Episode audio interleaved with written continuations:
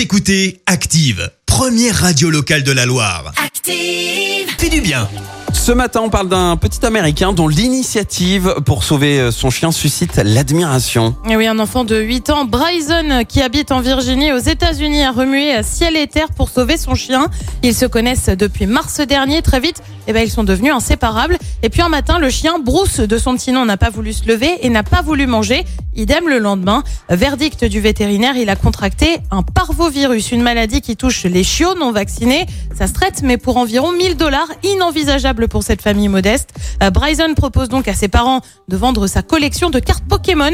La photo du stand qu'il a installé devant chez lui a fait le tour du monde et provoqué des dons euh, qui dépassent largement la somme recherchée. En tout, 27 000 dollars ont été récoltés grâce à la cagnotte de l'argent venu des États-Unis, mais aussi de Chine, Pologne, Australie ou encore d'Irlande. Il faut savoir que le reste de l'argent est allé à des refuges locaux. L'histoire de Bryson a fait le tour du monde. Merci. Vous avez écouté Active Radio, la première radio locale de la Loire. Active.